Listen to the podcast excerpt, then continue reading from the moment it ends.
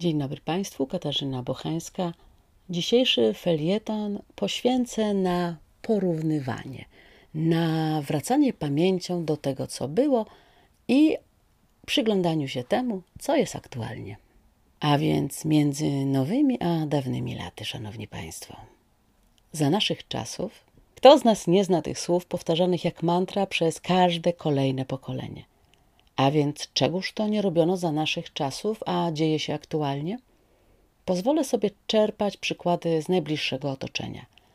Na pewno nie chodziliśmy z kagańcami na twarzy i robiliśmy taki hałas pod blokiem, że kiedy zapadał zmierzch, wszyscy oddychali z ulgą, że poszliśmy spać.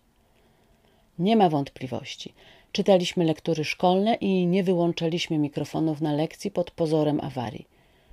Nie raziła nas nagła myśl genialna, by przechodząc koło uczelni wpaść do niej i może tak przy okazji zaliczyć zaległy przedmiot, bo może się uda tak przez przypadek.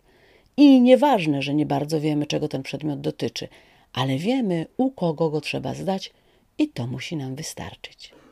Nasi rodzice nie dzwonili do nauczycieli po 22, by właśnie teraz usiąść sobie z nimi pogawędkę na temat sukcesów i porażek swoich dzieci – nie oczekiwaliśmy, że jak napiszemy do naszego na przykład zwierzchnika e-mail w środku nocy, to po trzech minutach otrzymamy odpowiedź.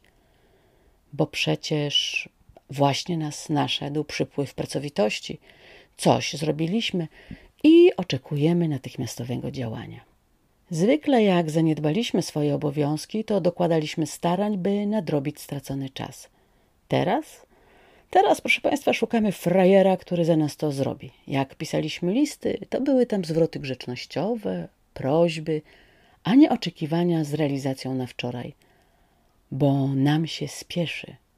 Jak rozmawialiśmy z wykładowcą na wykładach, wdawaliśmy się z nim w dyskusje, to były one merytoryczne, przemyślane, a nie składane z pięciu angielskich słów, na dodatek rodem z gier internetowych – które to mają służyć za intelektualną wypowiedź. I może się łudzę, ale gdzieś tam jest we mnie przekonanie, że bardziej byliśmy z sobą, a nie obok siebie. I teraz przychodzi mi na myśl już tylko jedna fraza. Tęskno mi, panie. Pozdrawiam Państwa serdecznie.